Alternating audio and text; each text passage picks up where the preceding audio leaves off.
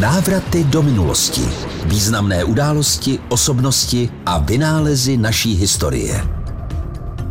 Lázně Třeboň Historie lázeňství na Třeboňsku sahá až do 15. století, ale novodobou éru započal Václav Hucek, původně učitel, v druhé polovině 19. století.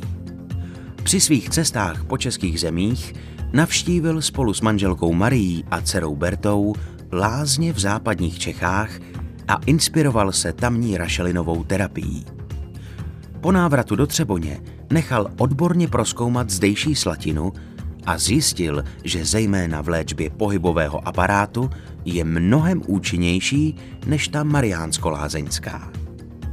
Na svém pozemku, kde do té doby byla zahradní restaurace, nechal postavit první lázeňský dům.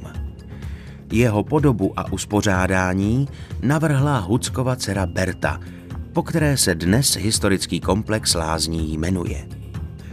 Od 19. května 1883 začaly slatinné koupele a zábaly využívat první lázeňští hosté.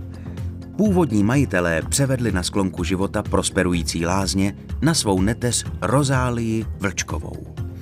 Pod jejím vedením však začaly lázně upadat a tak je v roce 1939 odkoupilo město Třeboň a zajistilo nezbytnou modernizaci.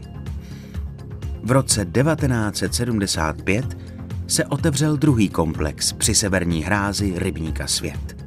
Lázně Aurora. Návraty do minulosti s Vojtou Kotkem.